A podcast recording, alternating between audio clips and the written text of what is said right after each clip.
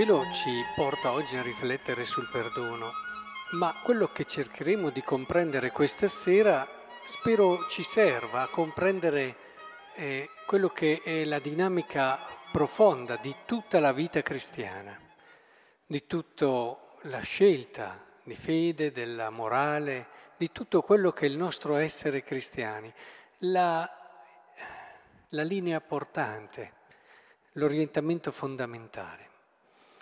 E si parla di perdono. Qui eh, Gesù fa l'esempio, un esempio che tutti possiamo comprendere. Però dobbiamo stare attenti perché non è che dobbiamo pensare che Dio dopo, visto che noi non abbiamo perdonato come Lui ha perdonato a noi, intervenga, eccetera. Qui ci fa capire un, a, a pensare a un Dio che è preoccupato del nostro bene e, e della sua natura, il cercare proprio sempre il nostro bene. Lui che è l'amore in quella che è l'essenza più grande, più alta, in quella che è l'espressione massima, è, è sempre orientato all'altro con un atteggiamento d'amore, cercando il bene, cercando il vero bene dell'altro. Dio non può fare diversamente, perlomeno. Questo è, se rimane fedele a se stesso, Dio è questo amore. Ora, come dobbiamo intenderlo il perdono dopo questa premessa?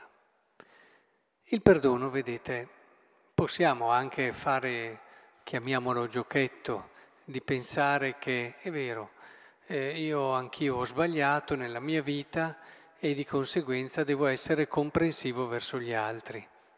Può aiutare, può aiutare come tante altre considerazioni e tanti altri meccanismi, però funziona fino a un certo punto, anche perché quando ci troviamo dinanzi a dei perdoni grandi andiamo a cercare nella nostra vita passata e forse non troviamo delle cose così grosse che abbiamo commesso. E allora diciamo, beh, insomma, adesso questa è una cosa un po' troppo grossa, non riesco ad, ad, ad andare a cercare nella mia vita un perdono ricevuto così grande. E inoltre, insomma, certamente se questo può essere un primo aiuto, questo però non cambia ancora il cuore, cioè non, non ci fa vivere con profonda libertà questa cosa, ce la fa vivere più con delle dinamiche da eh, da senso di giustizia, visto che l'ho ricevuto io, per alcuni da senso di colpa, eh, però io vedi allora eh, delle dinamiche che possono servire, per certi versi sono le dinamiche che guidano la maggior parte delle persone, che guidano il mondo, ma non sono certamente lo spirito di libertà a cui il Vangelo ci chiama. E allora come possiamo fare a vivere il perdono con questo spirito di libertà? Con quella consapevolezza che io sto vivendo qualcosa di grande, di bello, la cosa più bella che possa vivere per me adesso e ora, perché se non abbiamo questa consapevolezza, se non sperimentiamo questo, non siamo liberi. La libertà germoglia, cresce nel terreno del sentire che non vi è niente di più bello per me. Nel momento in cui io non ho questa consapevolezza non sono libero. Se a spingermi è un senso di colpa, non sono libero. Se a spingermi è un senso di giustizia, per riprendere le cose dette prima, non sono libero. E non c'è semplicemente anche la consapevolezza, il senso di responsabilità, cose molto buone, ma per poter parlare di libertà io devo essere consapevole che quello che sto facendo è anche la cosa più bella e più vera per me. E non c'è niente che possa fare di più vero e di più bello per me. Perché allora ci sono tutto, ci sono tutto in questo atto di perdono e la libertà è proprio una di quelle virtù che eh, si realizza solo quando c'è la totalità della persona non c'è solo la testa, non c'è solo il cuore, ci sono tutto quello che io sono in questo gesto. Ecco, nel cammino spirituale, tenetelo presente, noi dovremo far sì che in tutto quello che facciamo ci siamo sempre più tutto, tutto quello che siamo noi, in un gesto che ci coinvolge fino al profondo. E perché ci siamo tutti è indispensabile che noi siamo consapevoli che dietro al gesto che stiamo compiendo c'è il nostro maggior bene, non solo con la testa, ma con tutto, anche col cuore e con la consapevolezza.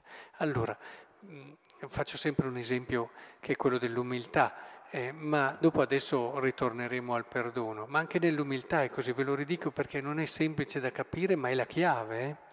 Perché noi tante volte facciamo fatica nell'umiltà e non ci siamo tutti, ci siamo con la testa, ma poi dopo ci accorgiamo che in certe occasioni il cuore eh, fa un po' fatica. Eppure ho fatto di tutto, non mi sono mostrato, ho cercato sempre di dar spazio agli altri, ho cercato di non avere voler sempre la ragione, ho cercato di ripetermi nel mio cuore quando avevo ragione che ho avuto torto altre volte, non mostro delle cose che non faccio delle cose che mi mostrino, mi mettono in mostra, però vedete quanta testa c'è. Ma il cuore? Il cuore è particolare, il cuore è bisogna prendere un po' come un cucciolo, no? Un cucciolo che è lì intimorito, deve ancora conoscere il mondo. Appena ti, e devi conquistare la sua fiducia, se no non si ritrae sempre, se no fa sempre un passo indietro. Il cuore è fatto così. Il cuore devi convincerlo, devi convincerlo che può fidarsi, devi assolutamente convincerlo che, che sta bene, che è la cosa migliore per lui. Allora ecco che pian piano fa un passettino, poi ne fa un altro e poi ti viene in braccio. Ora, il cuore è fatto così e per conquistare il cuore eh, occorre essere consapevoli che lì, nell'umiltà, nell'ultimo posto, io sono amato. Nella misura in cui capiremo che là, all'ultimo posto, noi siamo più amati, e questa è anche un'esperienza di grazia, e certamente all'ultimo posto noi correremo. Perché il cuore è così, deve essere pian piano convinto e convinto dalla consapevolezza che lì trova quello che in fondo lui cerca. Perché in fondo facciamo fatica nell'umiltà? Perché il mondo intorno a noi, se uno è all'ultimo posto, non è che lo consideri troppo. E allora il cuore teme di essere meno amato. E allora non ci va, anzi a volte ha paura, ha timore, e fa fatica, perché il cuore ragiona con questi criteri, non ragiona con i criteri della testa. Il cuore ragiona nel fatto di sentirsi amato o nel sentirsi rifiutato, nel sentire che c'è totale indifferenza o che c'è interesse. Sono questi i criteri, no? i ragionamenti del cuore, se vogliamo dire così. E allora, vedete, solo quando noi entriamo nella consapevolezza che lì saremo davvero amati, ci accorgeremo che ci saremo tutti nel nostro atto di umiltà. Non penseremo neanche a dire la verità all'umiltà, ma saremo presi dalla pienezza dell'amore. Ora, nel perdono avviene un po' la stessa cosa, cioè nel perdono, nella misura in cui io faccio l'esperienza che questo mio fratello è qualcosa che mi riguarda, e io non ci guadagno niente a, a non perdonarlo, anzi ci perdo in prima persona. E do quella soddisfazione alla mia testa a volte razionale, con quel senso di giustizia, oppure a quella parte del mio peccato che c'è dentro, che ha come una sorta di soddisfazione nel vedere che chi ti ha fatto del male la può anche pagare. E qualcosa glielo voglio far proprio pagare. E se lo merita proprio. Eh, ma tutte queste cose ci distruggono noi che le pensiamo prima di distruggere l'altro. Queste cose ci allontanano dalla felicità e dalla gioia anni luce, eppure noi non ce ne rendiamo conto, non ce ne rendiamo conto noi continuiamo a crogiolarci dietro a questa cosa consapevoli e, poi è chiaro che, intendiamo, a questo livello poi ci sono situazioni anche molto pesanti, eh? quando ti fanno degli affronti, ti, ti, ti, fanno del male ai tuoi figli, ti fanno cioè delle cose che molto grosse, però proprio lì E proprio lì, pensate a un genitore, gli hanno ucciso suo figlio, una cosa indescrivibile. Credo che sia il dolore più grande che ci possa essere su questa terra. Ma credete che abbia sollievo quel genitore lì a non perdonare? Credete che quel genitore possa trovare pace nel non perdonare, maggiore gioia? Certo, a livello immediato è, una montagna immensa quel perdono lì, ma nella misura in cui la grazia di Dio lo aiuta a capire che il bene di suo figlio, nel senso della gioia di suo figlio che adesso non c'è più, che la gioia sua sono legate al bene di quella persona che ci ha fatto tanto male. E il passaggio decisivo del perdono è questo. Allora io ti perdono col cuore, tutto quello che ci sono, tutto quello che io sono, ti perdona, perché sono consapevole che solo se io mi metto lì a cercare di recuperarti, a cercare di amarti, di donarti, ecco che io ritrovo me stesso, entro in un ordine di pace e di significato che mi aiuta anche ad accettare e ad andare, eh, come dire, a dare un contenuto anche a questo terribile dolore, terribile prova, perché anche quando non l'ho perdonato, guardate che il dolore rimane tutto. Io mio figlio non ce l'avrò mica più.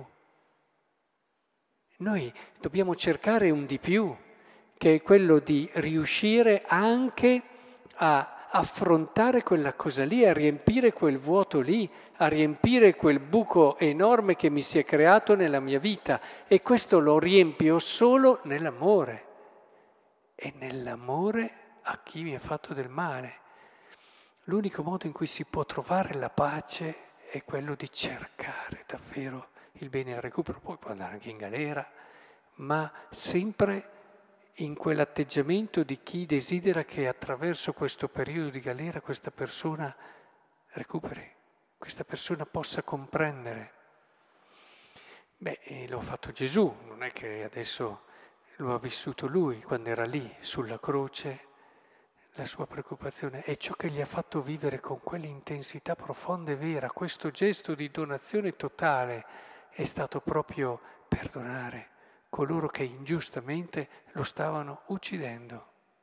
Lo hanno fatto i grandi testimoni della Chiesa e sono lì messi come fiaccole per ognuno di noi, ci fanno luce, ci aiutano a capire. È importante che comprendiamo che il perdono vissuto nella sua pienezza è solo, è solo così, solo se io comprendo che lì trovo quello che in fondo posso e sto cercando a livello di pace, di serenità, di riempire quel vuoto incolmabile. Ecco, se comprendo questo, allora arrivo davvero a perdonare. Capisco quel 70 volte 7, che vuol dire un infinito. Capisco che è lì che il Signore mi sta aspettando ed è bello così perché quando perdoniamo così, i primi a sentire l'abbraccio di Dio siamo noi.